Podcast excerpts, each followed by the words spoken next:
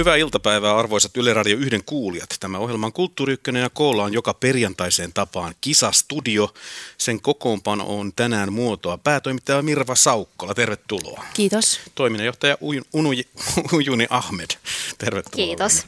Ja yrittäjä Sami Kuusala, tervetuloa Sami. Kiitos. Ja tervetuloa mukaan tietysti kaikki kuulijat. Minä olen Ville Talola. Ensimmäisenä aiheena pöytään paiskaamme tänään 40 vuotta vanhaa poliittista pakinallista proosaa. Tamminiemen pesän jakajat niminen kirja. Ilmestyi Urho Kekkosen valtakauden tullessa päätökseen ennen aikaisesti. Tai jälkikäteen voidaan tietysti arvioida, että se oli vähän liian myöhäänkin jo tämä päätös. Sairasta vanhaa aivoveren vuodosta kärsinyttä miestä pidettiin vallassa väkisin ja tästä ei sopinut mediassa puhua mitään. Seitsemän Helsingin Sanomien poliittisen toimituksen toimittaja, politiikan toimituksen päällikkö Arno Laitinen sekä toimittajat Arto Astikainen, Kalle Heiskanen, Ritva Remes, Hannu Sano, Savola, Anneli Sundberg ja Janne Virkkunen julkaisivat nimimerkin takaa kirjan, joka ensimmäistä kertaa uskalsi puhua asioista kekkoslovakialaisen liturgian ohi, ollen samalla tavattoman pisteliäs. Poliittiset toimijat kautta kentän vihasivat ja kansa rakasti. Ja nyt aiheesta on tehty dokumenttikin tänään ensiesityksessä Rakkautta ja anarkiafestivaalilla ymmärtääkseni. Ollaan ajankohtaisen äärellä toimittaja on puhunut tässä melkein minuutin putken. Tämä on vähän. Päästän teidät muut ääneen. Tamminiemen pesäjakajat. Mirva, mitä sinussa herättää tämä kirja? Ja mieli, mielipiteitä tai muistoja? No pakko sanoa, että hirveästi ei muistoja herätä, koska mä olin niin pieni tyttö silloin, että mä en lukenut sitä Tamminiemen pesäjakajia. Ja kun sain vihiä, että Ville tämän aiheen ottaa, niin etsinkin sen sitten jostain arkisto- ja aarteista ja lukaisin sen vähän sellainen pikakelauksella läpi ja mieleen tuli se, että kovin on ollut herkkänahkasta porukka silloin niihin maailman aikoihin, että nykyään kukaan poliitikko ei varmaan räpäyttäisi silmäänsäkään tällaisesta, että aika on muuttunut, mutta kiinnostava avaus sinänsä. Ja toki mielessäni kävi myös sellainen ajatus, että nyt kun eletään tässä ei mitään enää Kekkoslovakiaa, mutta tällaista Niinistölandia, missä toki nykyinen presidentti ei ole mitenkään hauras ja, hauras ja vanhentunut, mutta päinvastoin erittäin suosittu, mutta ei tietenkään kolmannelle kaudelle edes lähde, niin nyt olisi ihan mielenkiintoista kuulla, että ketkä voisi olla niitä seuraavia Mäntyniemen pesänjakajia. Mm. Sami. Mulle tuli ehkä siitä mieleen sellainen, että, että taas yksi todiste, että ennen asiat eivät olleet paremmin. Koska tota, Siis onhan se ihan hirveetä, että meillä on joskus ollut tuollainen ryyppäävien äijien eliitti, jotka jossain saunassa dokaa ja tota, päättää meidän asioista. Helvi Sipilä oli toki mainittu. Niin, no joo. Ainoana. Aino, ainoa joo. nainen muuten kirjassa. En, en, en tiedä, että pää, et pääskö hän sinne saunaan tota noin, niin sitten. Helvin puolesta toivon, että ei niin. joutunut. Ja, ja sitten siellä saattoi olla, että, että niinku, nykyään Siis sosiaalinen media, vaikka sitä kuinka paljon haukutaan, niin se on kuitenkin tehnyt aika ihanaa myös politiika, politiikalle. Siellä, siellä niin kuin ihmiset joutuu olemaan enemmän ihmisiä, asiat paljastuu, lehdistö on valtavan paljon vapaampaa, meillä on tällaista pokkurointia, meillä ei mitään tällaista. Tykkään hirveästi nykyajasta verrattuna Kekkosen aikaan.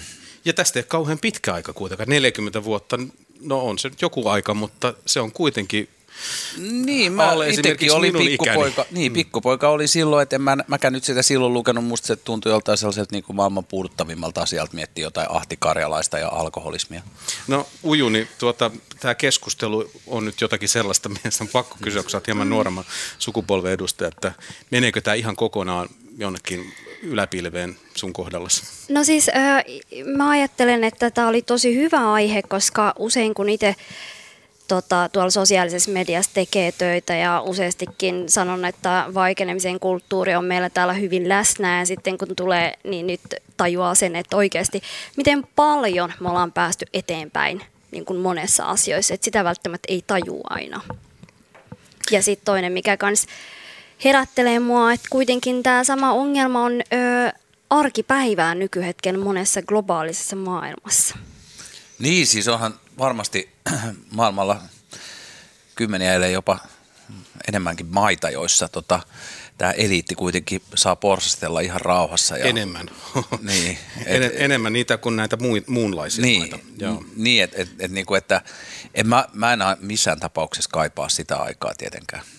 Joo, se oli tietenkin, nämä on erikoisia lukuja kansakuntamme historiassa tosin emme me mistään muusta oikein mitään tienneetkään, mutta se asetelma, että Neuvostoliitossa oli ikään kuin annettu tämmöinen perintöprinssin mantteli alkoholisoituneelle Ahti Karjalaiselle, jota ujutettiin kuin käärmettä pyssyyn sitten Kekkosen perilliseksi, eli yksi sairas olisi korvattu toisella ja se tietenkin herättää sellaisen kysymyksen, että kuka sitä valtaa loppujen lopuksi pitää ja, ja, ja, ja tämä oli todella hähmäistä tämä. Ja sitten mitä toimittajat on mennyt tekemään? Miten, niin kuin, että sit, sit, tämä Laitinenhan sai kenkää sieltä Kyllä. ja tota, sai sitten korvauksen siitä sitten tietysti, koska se todettiin, että se on laiton irtisanominen. Mutta tota, et saattoi olla, että ollaan jossain tällaisella reissulla, jossa venäläiset, neuvostoliittolaiset ja suomalaiset poliitikot sitten niin kuin hoitaa maiden asioita ja sitten yhtäkkiä musta auto pysähtyy. Tässä kirjassa oli sellainen kohtaus, jossa sitten yhtäkkiä pitää Ahti Karjalainen nousee autosta oksentamaan. Ja sitten tota, valokuvaajat nousee, nyt saadaan varmaan jotain kiinnostavaa ja sen jälkeen ne häpeissään menee pois eikä ota ruutuakaan. Joo ja Urho Kekkonen kaatui Islannissa Lohijoella, si- siitähän se loppujen lopuksi sitten se katkaisi kamelin selän, se korsi. Hän jär, oli tämmöinen hieman näytösluotoiseksi tarkoitettu presidentin ulkomaanmatka Islantiin. Mutta eikö se silti sitä... ollut saanut monta kymmentä kiloa kalaa sieltä? Kyllä, jos adjutantti oli uskominen, niin sieltä oli, se oli kummasti rautua vedetty koskesta. Ehkä se oli enemmänkin presidentin ulkoilutusmatka. Mutta kaiken kaikkiaan, niin jos mietitään vielä sitä, että mitä tapahtui näille toimittajille, jotka tämän kirjan tekivät, esimerkiksi Arno Laitisen potkut, niin sekin kertoo tietyllä tavalla tästä ajasta. Et silloin ei hirveän vapaasti voitu mitään kirjoittaa ja kun vielä ajatellaan sitä, että Hannu Tarmio, silloinen VSOYn johdossa oleva henkilö, VSOY ei julkaissut tätä kirjaa. Joo, vetäytyi siitä hankkeesta. Vetäytyi hankkeesta ja sen julkaisi Lehtimiehet. Kustannusvaihe kommandiittiyhtiö niminen. Kyllä, minkä lehtimiehet omisti, eli Urpo Lahtisen ja Hymylehden, Hymylehden aikaan saama hieno hieno yritys, josta ei sen kuomin ole hirveästi kuulunut, mutta kun ajatellaan sitä Hannu Tarmion äh, edettä, että hän hän sitten ilmi antaa nämä kirjoittajat. Minusta oli hirveän mielenkiintoista lukasta, että Toimittaja Sakari Talvitie oli sitten pakinassaan kutsunut Tarmiota nimellä Puuterioitu Ankerias. Puuteroitu Ankerias on musta aika hieno on kyllä nimitys. Siinä jotenkin henkilön lieromaisuuteen kyllä mutta Tarmiotahan otti siis yksinkertaisesti nuppiin tämä homma. Siis kun, kun tämä kirja julkaistiin, niin sitten meni muutama kuukausi. Sitä myytiin kuin metrilakua markkinoilla. 160 000 nidettä oli parissa kuukaudessa myyty. Että, että Tarmio varmasti laskeskeli siinä markkoja, jota – hän ja hänen firmansa ei saanut. Jotain tuttua siinä on, että kun tällaisissa kaikessa totalitarismissa aina ajatellaan, että kansan ei pidä tietää jotain asioita, koska se on vaarallista ja jos rikotaan ne vanhat rakenteet, niin se johtaa anarkiaan ja kaaukseen. Et sit, ja pahimmillaanhan se menee just siihen, että sitä aletaan hyssyttelemään niinku, ihan oleellisia tietoja kansalta. Me ujuni tässä, me aikalaiset muistelimme, kommentoin nyt jollakin lailla, että onko tämä oikeasti ollut näin kauheata ja hirveätä, että voiko tämä olla totta vai keksittekö te tätä päästänne, kun tämä on tämmöistä tämä läppä. Mutta tämä on totta.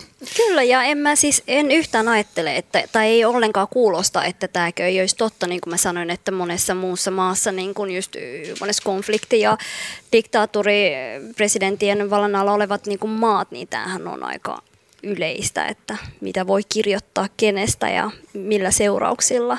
Hmm. Ja eihän tämä mitään laitontahan tässä ei tapahtunut. Se oli se jonkunlainen itsesensuuri, joka oli omaksuttu kuitenkin tämän mm. Kekkosen ajan 70-luvun myötä, että päätoimittajat olivat ikään kuin samassa juonessa. Eihän Heikki Tikkasella Helsingin Sanomien päätoimittajalla mitään lai, laillista velvoitetta ollut vapauttaa ketään tehtävistä. Arno Laitinen oli ainoa, joka sai potkut, muut saivat vakavan varoituksen. Niin, niin tuota, tämä oli ihan vain semmoinen ele, joka, joka nousi sitten Helsingin Sanomien omasta itsesäätelystä, ei suinkaan mistään muualta. Tuli tuosta mieleen tuosta Mirvan jutusta, että kun, et, en usko, että Niinistökään täysin puhtoinen on, että kyllähän siinäkin on jonkunlainen tietty omerta siinä Eiköhän kaikilla oltava. ole omia luurankojaan Joo. kaapissa. Ja sitten eikä siitä kovin kauan ole, kun esimerkiksi tota Jorma Ollilasta, silloin kun se oli Nokian johdossa, niin sekin oli aika tarkkaa, mitä hänestä sai kirjoittaa, tai sitten alkoi tulee niin kuin soittoja aika isoille johtajille siitä, että kyllähän tätä tällaista niin kuin hommaa on nyt ollut, mutta nyt se on pikkuhiljaa, kun media on räjähtänyt jotenkin niin monikanavaiseksi ja se kuitenkin tulee jostain vuotaa se asia, niin silloin sen tällaisen vakavasti otettavan median kannattaa julkaista se asia kuitenkin, jos se tulee kuuloihin, koska sitä ei pysty kontrolloimaan enää mitenkään, koska meillä on tämä tällainen hassu juttu kuin internetti. Toi lojaliteettiuskollisuus ja sen vaatimus on kyllä aika hyvä huomio tässä. Se jotenkin, se perintö ikään kuin tästä Tamminiemen pesänjakajista vielä jollakin lailla on, että pitäkää turpanne kiinni, älkää alkaako soittaa suutanne asioista, ettei synny väärää kuvaa nyt meidän, tai oikeata kuvaa jopa joissakin tapauksissa meidän tekemisistä. Ujuni, oliko sulla jotakin vai leputit sä vaan kättä sen näkö... Näytti vähän viittaamiselta. Tota, mm, kirjan kirjoittajista on kuusi vielä keskuudessamme, mutta henkilöt, joita se käsittelee, ovat yhtä lukuun ottamatta siirtyneet ajasta ikuisuuteen. Tämä henkilö, joka yhä elää, lausui kirjan ilmestyessä toiveena, että laitettaisiin rovio, johon nämä kaikki kirjat voisi tuikata. Sanoin kyllä, että ei ole itse lukenut teosta, mutta poltettavaksi. Varmuuden vuoksi. Niin. Eikö tämä ollut Väyrynen? Ja, siis tämähän on, Paavo Väyrynen. Tämähän on hirveän yleistynyt myös someaikana, että tuomitaan asioita, joihin ei ole tutustuttu. Joo. Siis sehän tulee koko ajan vastaan, että joku asia on paskaa katsomatta. Mutta se, mikä oli huvittavaa, kun siinä kirjoitettiin Väyrysestä, että liian paljon, liian nopeasti. Ja nythän tämä asia on kääntynyt ihan päinvastoin. Väyrynen on saanut omasta mielestään varmasti aivan liian vähän, liian hitaasti, koska se presidenttiys ja Liikaa, Tamminiemen, yhä. sitten Mäntyniemen avaimet eivät kertaakaan ole tulleet hänen käteensä. Joo, se on ollut median vika muun muassa muutamassa otteessa. Paavo Väyrynen tosiaan on poliitikkona, hän aloitti nuorena ja aivan vallan ytimestä ja, ja aika pitkään hän siellä pysyi, mutta nyt hän on sitten siirtynyt perifeerisimmille kehille kuitenkin uransa tässä vaiheessa. Toi Terveisiä yksi, Paavo Väyrys. Yksi muuten kiinnostava juttu on se, että niinku me, ei, me ajatellaan nyt aina, että poliitikot on vanhoja ja sitten ne on jotenkin ekstra outoja, että jos sinne tulee jotain parikymppisiä. Mutta jos me ajatellaan näitä Paavo Väyryseikäisiä ja tällaisia niinku näitä meidän vanhempien ikäisiä, ikäistä tätä ää, poliitikkosukupolvea, niin nehän on ollut siellä kaksi-kolmekymppisinä ihan niin kuin johtotehtävissä, mutta sitten se on jollain jännällä tavalla unohtunut ja ne haluaa vieläkin säilyttää sitä, niin kuin tiuat, sitä omaa valta-asemaansa. Ehkä syynä oli se, että he he aloittivat sieltä, he pysyivät siellä. Mikään ei muuttunut. Hei, monesti kysytään, saako radiosta lähettää terveisiä. Paavo Väyrynen sai jo terveiset. Omalla luvallani nyt päätän, että saa nuorempana toimittajana en enää niin nuorena, mutta nuorempana olin monesti riemuissani äh, Arno Laitisen kynän jäljestä lähtemättömän omintakeisesta kyvystä nähdä maailmaa ja siihen yhdistyvästä sarkastisesta pakinoinnin lahjasta. Eli Arno Laitin, jos kuuntelet tätä, niin haluan lähettää sinulle kiitoksen sanan – ja terveiset. Ja jos Arno ei kuule, niin kertokaa joku, että radiossa sulle Arno lähetettiin terveisiä. Nyt kaikki saa lähettää terveisiä tämän keskustelun lopuksi. Ihan kenelle vaan. Ujuni, kenelle lähetät? En mä tiedä. Tämä tuli niin nopea. Niin, se on jotenkin outoa lähettää mm, radiosta vuonna outoa. 2021 terveisiä. Mutta ehkä se voi mennä jollekin Arno Laitiselle, koska mm. silloin Silviä niin sellainen painoarvo. Tai sitten klassinen juttu on lähettää terveisiä kaikille tutuille. Niin, kyllä. Se on tasapuolista. Minä päätän tämän aiheen lähettämään terveisiä vanhemmalle pojalleni Emilille ja nuoremmalle pojalleni Oskarille, jotka saattavat kuunnella tätä, mutta vaihdetaan. Joo, mäkin, joo, mäkin no niin, nyt Sami, Sam... terveisiä. vaihdetaan, vaihdetaan aihetta.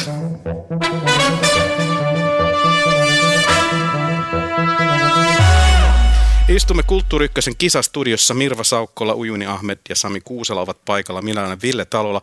Seuraavan puheenaiheen tarjoilee meille Mirva. Mistä keskustellaan? Kiitos. Eli minun aiheeni etsiytyy tällä kertaa menneisyyteen ja Saksaan. Melko tasan 60 vuotta sitten alettiin rakentaa kylmän sodan symbolina tunnettua Berliinin muuria – se repi epäinhimillisesti perheitä kahtia ja sen murtuminen 9. päivänä marraskuuta vuonna 1989 nähtiin rautaisiripun loppuna.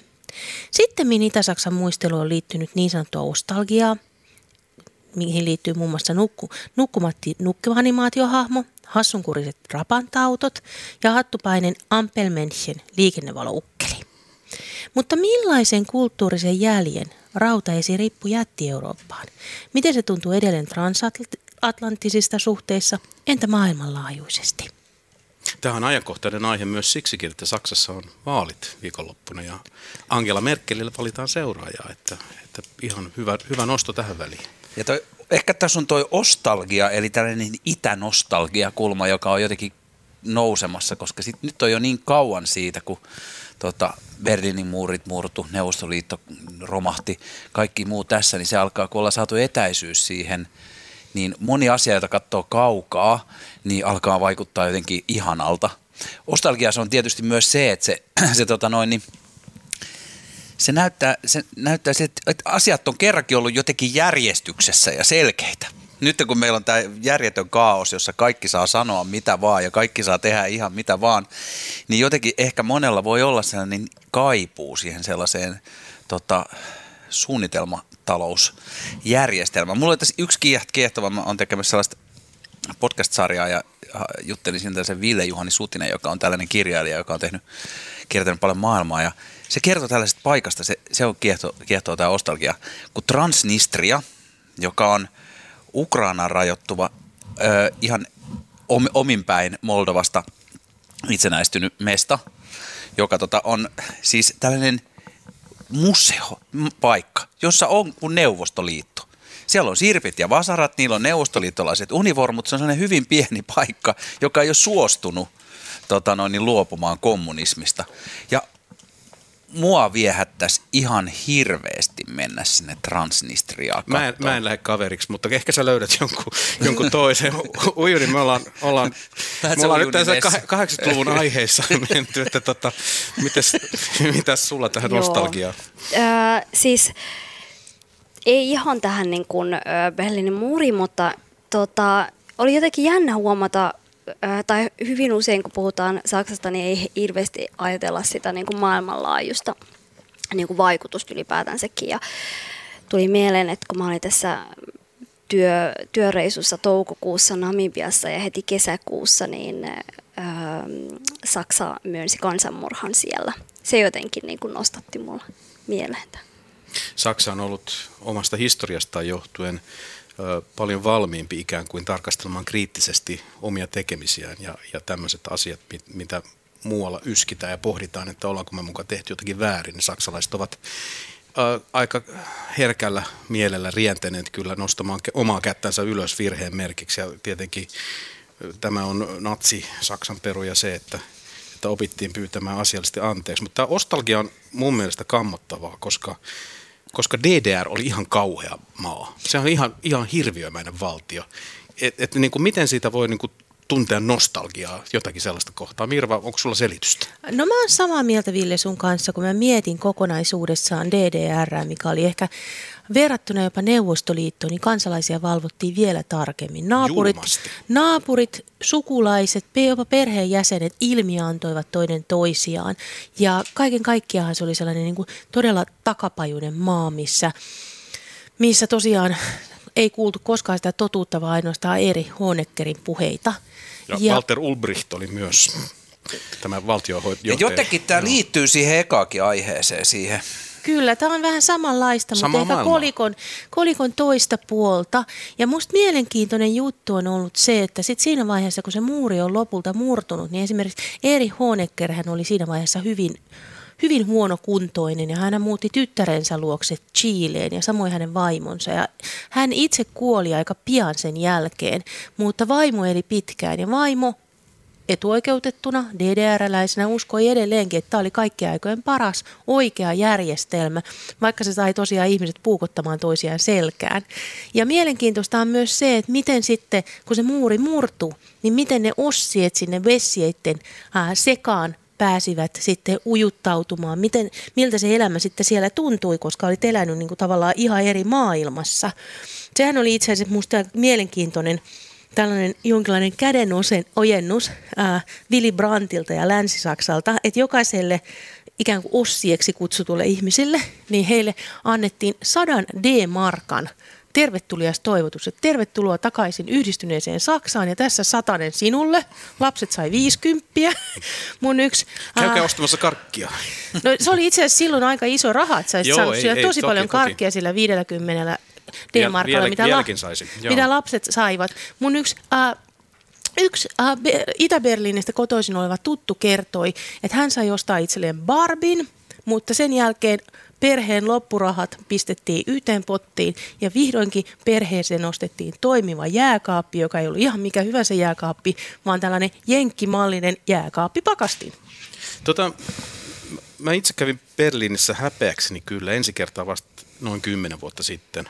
Mä yllätyin niillä muurin niillä kappaleilla siellä on jään, jään, jäännöksenä muistomerkkinä muutamissa paikoissa se, että mä liikutuin siitä asiasta itse asiassa aika paljon. Se oli hirveän traagisen tuntusta yhtäkkiä, että kaupunki on jaettu tällä tavoin. Ja vaikka kaiken tämä tiesi, että se on muuri, jos yrität mennä yli, niin jos ei miinakenttä sua tapa, niin tarkka ampuja sieltä tornista hu- huolehti tämän kyllä sitten, että pakoon et pääse. Se on ihan järkyttävän traaginen kokemus ja mä tänä aamuna testasin, että onko minussa vielä tunteita ja tunnereaktioita tämän aiheen ympärillä jäljellä. Se, siinä on helppo, että semmoinen litmustesti on, on katsoa Ronald Reaganin puhetta vuodet 87 Länsi-Berliinin puolella, kun siinä oli vielä muuri paikalla, kun hän sanoi, että Mr. Gorbachev, tear down this wall. Ja repikää tämä muuri alle. Se on hirvittävän liikuttavaa ja se on kuitenkin niin läheistä. No vollasitko se?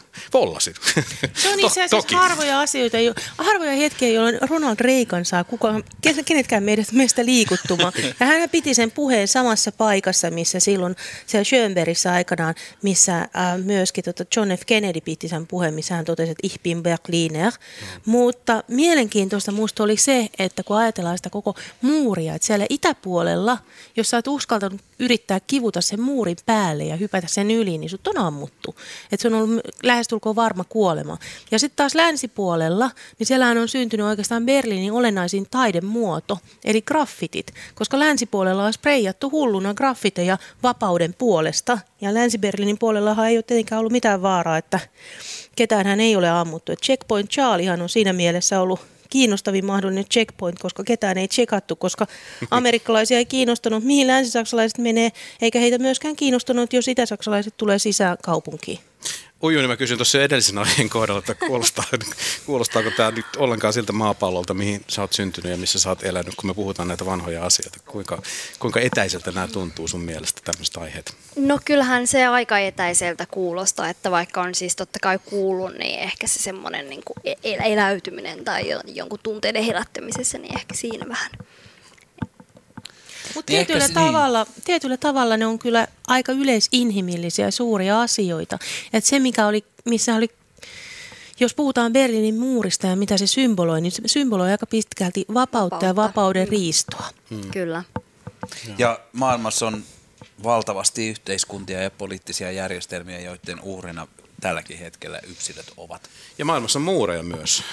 On, on ihmisiä, jotka ovat muurien ympäröimiä ja heillä on liikkuminen rajattu. Että ei mm. tämä ei tämä siinä mielessä ole mennyttä maailmaa. Ja sanoisin, että esimerkiksi Donald Trumpin olisi kannattanut ehkä pirauttaa Saksaan ennen kuin hän halusi aloittaa sen Meksikomuurin pystyttämisen. Tota, sen verran vielä tästä Berliinistä tekee mieli sanoa, että se Länsi-Berliinin puoli, joka oli vapaata maailmaa, mutta se, se jäi semmoiseksi ihmeelliseksi pikkupisteeksi sinne Itä-Saksan keskelle. Ja tästä syystä se oli, oli jollakin lailla eristäytynyt ja outo paikka olla. Siellä oli halpaa asua, koska siellä oli paljon vapaita asuntoja. Ja muun muassa Hand, Handmaid's Tale romaanin kirjoittaja Margaret Atwood asui Länsi-Berliinissä.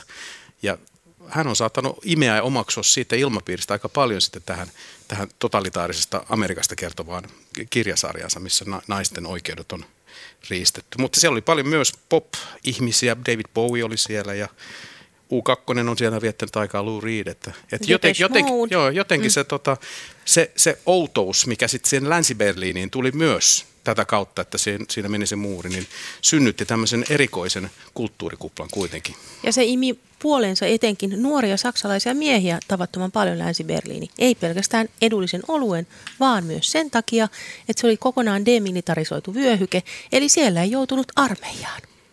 Joo, ja sitten myös itä, itä, itäpuoli on ollut siis tällainen niin kuin sukupuolivähemmistöille hyvinkin ystävällinen ja, ja tietysti länsipuoli myös, että se on, se on ollut siis tällainen kuitenkin, jopa itäpuoli on ollut silleen suvaitsevaisempi niin kuin monilta asenteilta, että Berliiniin kuuluu joku tällainen, tällainen niin kuin, että, että, että ihminen voi olla mitä hän on.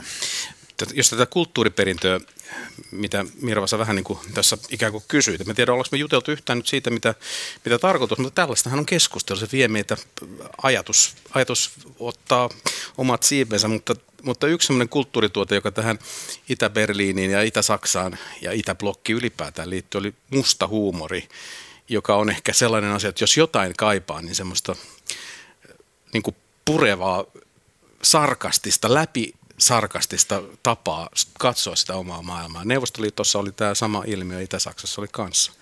Muun muassa tämä siis maailman lyhin aikayksikkö, tiedättekö muuten mikä se on? No. Se on yksi ulb, nimittäin se oli se aika, mikä kesti radion laittamisen pois päältä, kun siellä ilmoitettiin, että Walter Ulbricht pitää seuraavaksi puheen, niin radiosta ehti kuulla vain Ulb siinä vaiheessa, kun radio oli jo sammunut tota, itä-saksalaisissa kodeissa.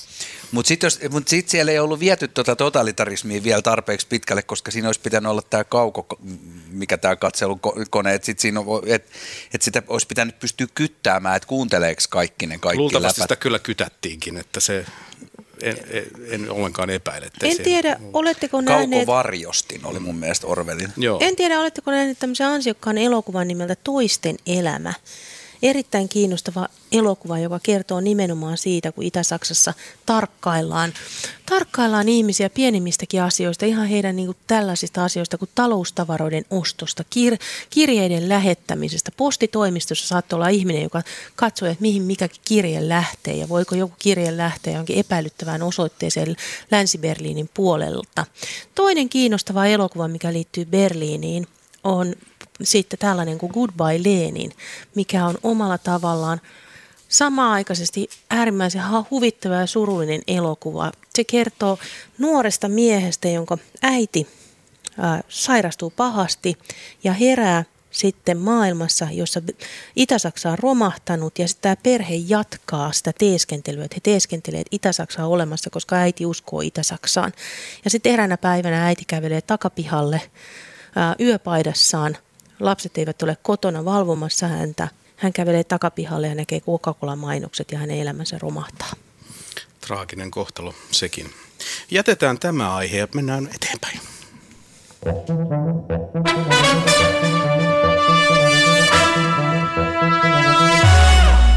Ollaan menty hieman kasari-nostalgiassa tätä lähetystä, mutta siihen tulee nyt hieman muutosta. Tämä ohjelma on Kulttuuri Ykkösen kisastudio, suora lähetys Helsingin Pasilasta. Läsnä ovat raatilaiset Mirva Saukkola, Ujuni Ahmed ja Sami Kuusela. Minä olen Ville Talola. Ujuni, nyt seuraava aihe on sinun. Joo.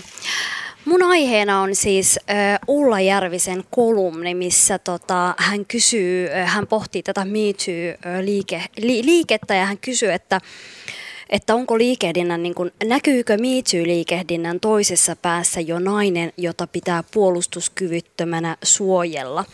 Ja musta on jotenkin niin kuin tosi, tosi hämmentävä niin kuin ky- kysymys, että jos lähtökohtaisesti niin MeToo on sitä, että su- suojellaan tavallaan uhreja ja, ja, ja sitten kysytään, niin tästä mulla herää kysymys, että onko tämä sukupolvikysymys, että mä oon usein aikaisemmin törmännyt semmoisiin mm, kirjoituksiin ja, ja olen käynyt kattele, kattelemassa kommenttiosioita tiettyjä, tiettyjä niin kuin lehtien, kun on miityistä kirjoittanut, niin huomattavasti huomaan, että vähän vanhempaa väkeä siellä ö, vähättelee sitä naisten tätä MeToo-uhrien liikehdintää. Ja nyt kysyn, että mitä te ajattelette tästä, että Mä, mä sanon tähän sen verran, että tämä Ulla Järven kolumni on tosiaan Ylen sivulla 21. päivä tätä kuuta ö, julkaistu, eli alkuviikosta. Ulla Järvi on suomalainen toimittaja, terveysviestinnän tutkija, työskentelee Suomen tiedetoimittajien liiton pääsihteerinä tosiaan kolumnistina. Kolumnistina täällä Ylessä, mutta kysymys oli esitetty ja Sami Kuusela rykäisi siihen malliin, että hän varmasti vastaa siihen. No niin, sieltä tulee kohta. tota, ö, mä olin tosi hämmentynyt tästä kolumnista. Tässä oli jotenkin, tässä oli sellainen niin kuin peruslähestymistapa, jotenkin sellainen vähättelevä. Ja sitten mä en tajunnut sitä pääkärkeä, joka tähän oli ilmeisesti tarkoitettu, että naisista tulee nyt uhreja, joita pitää puolustaa. Mä en niin kuin tajunnut sitä, koska kun MeToo-liikehän on lähtöisin naisista itsestään ja he ovat itse päättäneet taistella tätä häirin, seksuaalista häirintää ja hyväksikäyttöä vastaan, niin tota, tästä tuli sellainen niin kuin omituinen vähän suoraan sellainen niin kuin boomer niin kuin kela, että onko tämä nyt mennyt liian pitkälle tämä asia.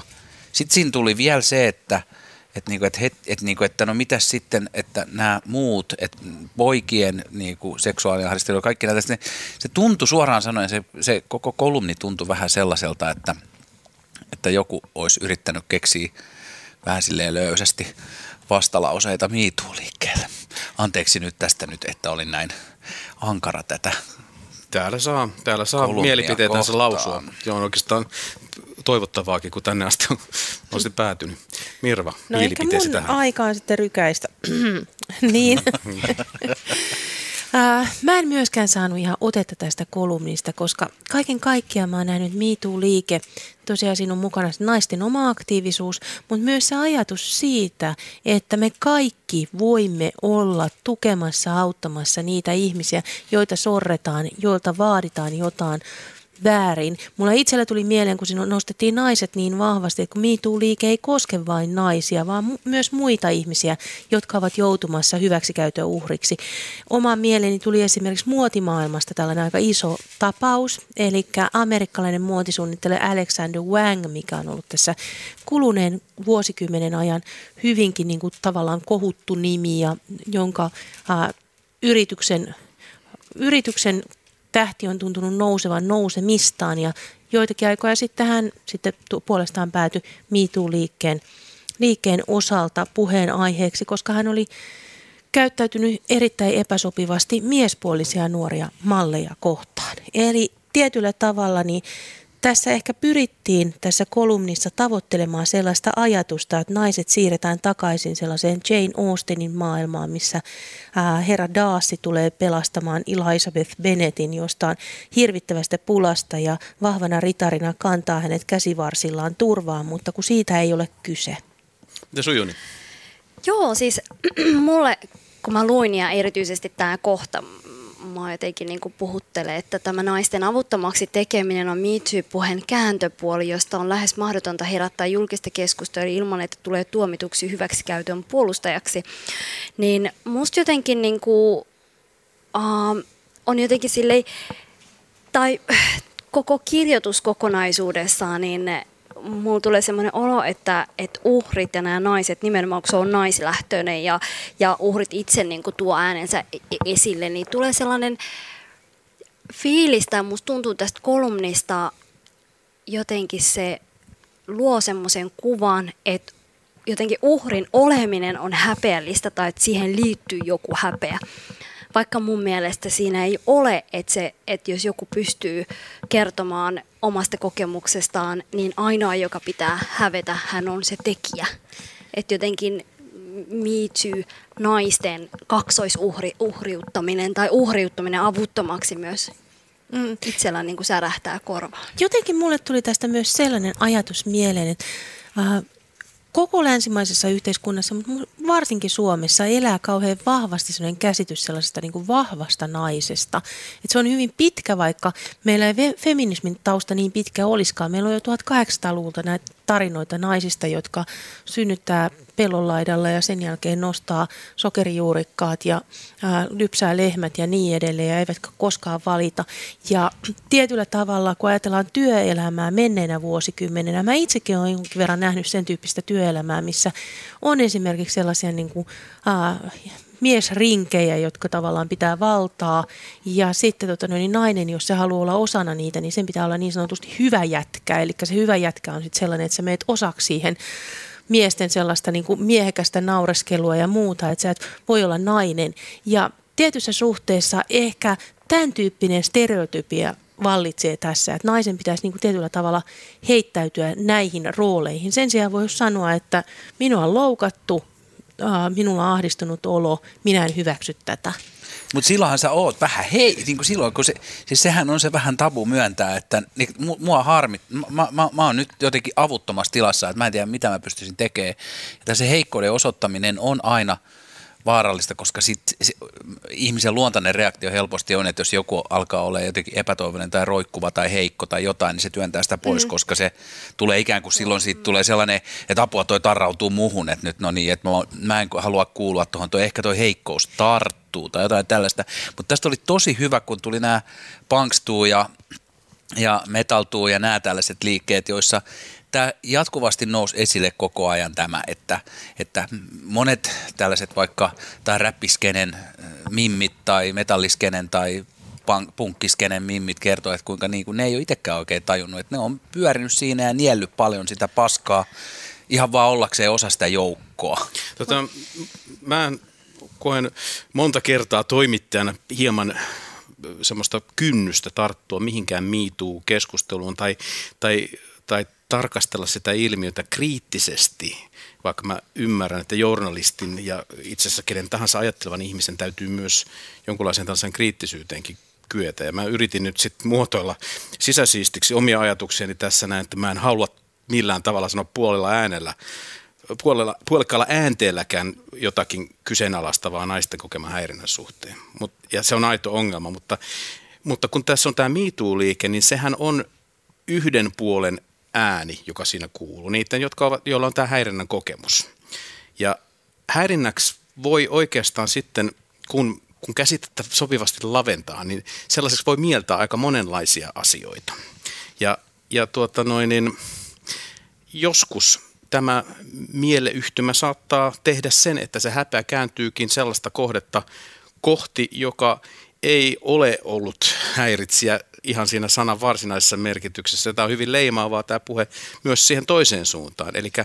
Eli tässä on jotenkin, yritän puhua siitä, että tässä on kyllä jonkunlainen hienovarainen balanssi, että kuinka paljon tätä miituu-korttia sitten lyödään pöytään koska sitä pitää uskaltaa silloin, kun paikka on, mutta se on myös helppo lappu pelata sitten jonkunlaisessa tämmöisessä valtapelissäkin myös pöytään. Mä, mä siis tiedän, mistä puhut, ja itse silpomisen vastaisessa työssä olen ö, useasti, kun on puhunut esimerkiksi silpomisesta, niin saa palautetta tosi paljon se, että tämä leimaa kaikkia samantaustaisia ihmisiä, jotka ei ko, ko, niin kuin, joudu sil, silpomisen uhriksi.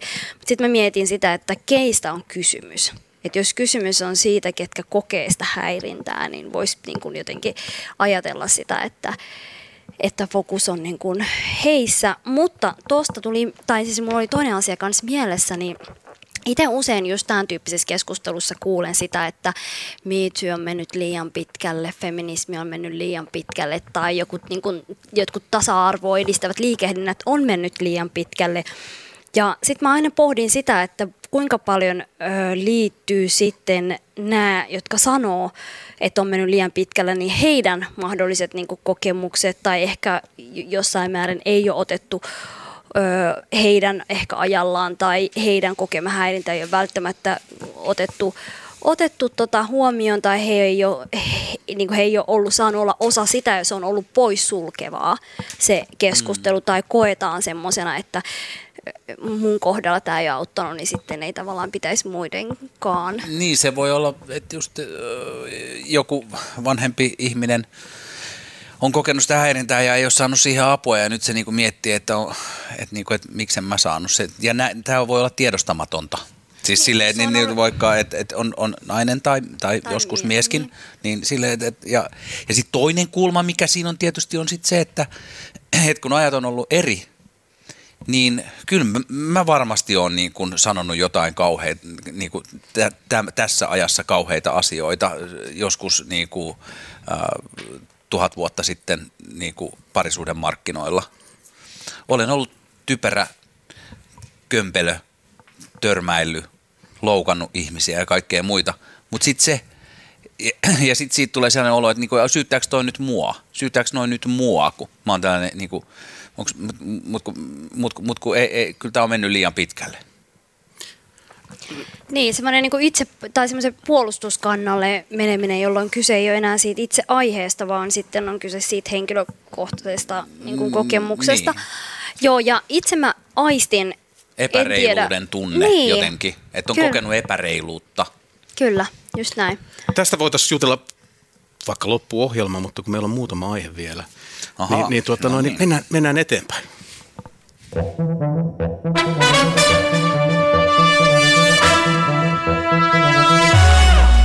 Hirvittävän brutaalia, kun joutuu hyviä keskusteluja katkaisemaan. Mutta se on toimittajan homma, kuulkaa. Joskus tämä, tämä, tämä täytyy näin hoitaa. Kulttuuri kisastudiota täällä istumme. Perjantaisin tämä on meillä vakiintunut tapa. Mirva Saukkola, Yyne Ahmed sekä Sami Kuusela ovat täällä paikalla. Minä Ville Talolla juonnan. Ja otetaanpas nyt laatikosta nopea yllätysaihe. Päivän uutinen no, kertoo, uh. että Kisu, hän on tämmöinen laulutaiteilija, on tehnyt vakavan virheen ja pahoittelee tätä. Tänään on ilmeisesti sosiaalisessa mediassa julkaissut sitä. Hän nimittäin on laittanut hiuksiinsa telkkariin tämmöiset brides-kiharat, lyhyet kiharat, jotka on tyypilliset nimenomaan tumma mustaihoisille ihmisille. Ja hän kokee, että tämä on ollut kulttuurista omimista. Ja pyytää anteeksi televisiossa myöhemmin tänä syksynä näkyviä kiharoitansa. Ja nyt nopea kierros Raadelta, että, että pitikö pyytää anteeksi ja ymmärrättekö kisun, kisun pahaa mieltä tässä asiassa? No mä ymmärrän sen.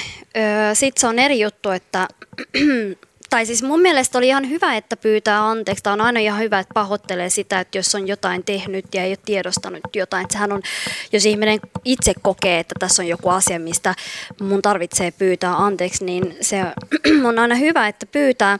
Mutta siis mä näen itse tässä niin kuin, kaksitasoisen ongelman. Tämä kulttuuriomiminen on todellinen ongelma ja mä koen, että se on ongelma silloin, kun esimerkiksi jos tiettyjä kulttuurillisia ominaisuuksia harjoittaa semmoinen ihminen, joka on esimerkiksi tumma ja se estää häneltä esimerkiksi työn saanti tai muuta. Et, et, et, ja t- tätähän niin kun tässä mun mielestä haetaankin, koska mä tunnistan sen, että oli aika, jolloin jos käytät ö, letteä, tumma nainen käyttää lettejä tai laittaa huivin tai turbaanin, niin se nähtiin huonona asiana ja se ei välttämättä niin kuin, ei, oli voinut, että se evää työmahdollisuuksia. Ja sitten kun ö, valkoiset tai niin kuin vaaleja, joista ihmiset sitten on tehnyt tästä myös muodin ja, ja hyväksynyt ja itse halusit käyttää, niin sitten se nähdään hienona ja siistinä asiana. Että tässä on ehkä tämän tyyppisiä ongelmia, mitä mä luulen, että tässä taustalla on ehkä herättänyt ajatuksia. Mutta sitten taas, niin että et, et se on ehkä enemmän meidän yhteiskunnallisella tasolla käytävä keskustelu siitä, että mikä tietystä asioista tekee normaalin ja hyväksytyn. Onko se silloin, kun valkoinen ihminen käyttää sitä, vai voidaanko me hyväksyä ihmisiä sellaisena kuin ne on? No musta tässä on myös monenlaisia eri puolia. Mä en ehkä tästä kuitenkaan kisuna nyt ihan menettäisi vielä yöunia. Niin mä ymmärrän sen, että on tällaisia tiettyjä tilanteita, että vaikkapa on käytetty saamelaispukua jossain karnevaaleissa, niin se ei ole soveliasta, koska se on saamelaisille tärkeä ja hyvin olennainen kansallista tai, tai heidän omaa identiteettiä ilmentävä asu. Mutta sitten jos ajatellaan muotia kokonaisuudessaan, niin miten muoti syntyy, niin muoti syntyy pitkälti siitä, että se tulee aina vaikutteita jostakin muualta. Ja sen takia Joitakin vuosia sitten puhuttiin esimerkiksi siitä, kun kimonot oli hirveän paljon muodissa, että voiko käyttää kimonoita vai onko se kulttuurista omimista, koska kimonot on japanilainen vaate. Mutta sitten jos ajatellaan, minkälainen vaate kimonot on Japanissa. Japanissa on arkikimonoja, on juhlakimonoja, on kotikimonoja, on yöpaitakimonoja. Kimono ei ole mitenkään niin kuin järin pyhä vaate. Se on semmoinen, kun sä menet japanilaiseen hotelliin, niin sulle ojennetaan ensimmäisenä sitä kimono, että tässäpä sulle illaksi asu. Eli se on arkivaate, eli sen käyttäminen ei musta mitenkään jär, järin ole kulttuurista omimista. Hirveän monet kuitenkin sellaiset muoti-ilmiöt, jotka on tyypillisiä tietyssä etnisessä ryhmässä tai tietyssä, ää, tietyssä maassa saattaa olla kuitenkin vain muoti-ilmiöitä, että niissä ei ole välttämättä mitään kauhean syvällistä merkitystä. Ja jos ne siirtyy sitten johonkin toiseen maahan tai toiselle alueelle, niin ei sillä välttämättä ole sitten kuitenkaan sellaista kulttuuria järisyttävää asiaa, että No esimerkiksi tyypillistä on se, että tällaiset vinonapitetut kiinalaiset asut nostivat pari vuotta sitten Yhdysvalloissa kauhean metakan, että miten ihmiset voi käyttää niitä ja miten näin runnellaan tätä kulttuuria. Itse asiassa ne tuli muotiin Shanghaissa vasta 1920-luvulla ja ne oli hyvin väliaikainen muoti-ilmiö. Sami nopeasti vielä tähän kysymykseen. Viimeinen sana. Joo. Sinä olet, olet no, kulttuurisesti ominut, ominut amerikkalaista lippalakin päähän. Joo, tota, näin, on, näin on. Tuota, ja siis toi, toi Ujunin pointti oli varmasti ihan just se, että jos on joku tällainen niin kuin alistuksen, alist, alistamisen symboli, mikä saattaa olla vaikka joku tällainen Dura, jota kai ilmeisesti käytettiin tällainen huivi, tällainen vähän niin kuin sukkahousumainen huivi, jota käytettiin jossain puuvilla pelloilla ja muualla ja sitten se otettiin mustaan räppikulttuuriin, niin sitten se on a- aika urpoa, että sitten joku suomalainen alkaa silleen heilua se, se päässä. Mä huomasin tämän kisujutun ja sitten mä olin silleen, että oh, mä en vaan jaksa. Mä en niinku, että tää on jotenkin nyt silleen, tää on niin monella kierroksella. Ja sitten kun se kuitenkin johtaa pääasiassa siihen, että niinku, et, et tulee ne sellaiset nettinaureskelijat sit siihen, niinku, että vaikka kisu tuntisi aitoa ahdistusta, aitoa huonoa mieltä siitä, että sillä on ollut vääränlaiset letit päässä, mutta se valtava massa, joka tulee naureskelemaan tälle kyseiselle asialle, niin tietyllä tavalla kääntyy jopa tätä asiaa vastaan. Musta ihan vielä kommentoisin, että musta niin kun, ö, Kisun siis itse luin kanssa päivityksen, niin mikä oli ehkä tärkeintä, oli ehkä varmaan se, että hän tiedosti, mitä kaikkia siihen on saattanut liittyä. Et se oli mun Mm. mielestä niin kun se ehkä ko- tässä tärkein. Jotta ehditään Sami vielä sun aihettakin. Ai ehditäänkö me? Ehditään. No, kun wow. mennään siihen nyt. Puhutaan nopeutetulla vauhdilla. Okei, niin- mä yritän puhua näitä No niin, juuri näin. No niin, ei, mä halusin puhua tästä, kun nyt me ollaan palaamassa normaaliin, kun nämä kaikki äh, tota, rajoitukset pikkuhiljaa poistuu aika silleen totaalisesti. Ja sitten mä oon nyt menossa ihan kansikseen tuossa, eli kansallisteatteriin tuossa lauantaina, eli huomenna menossa katsomaan Kade. dosentteja. Tota, siellä on vielä vähän nyt nämä rajoitukset, koska ne poistuu vasta kohta.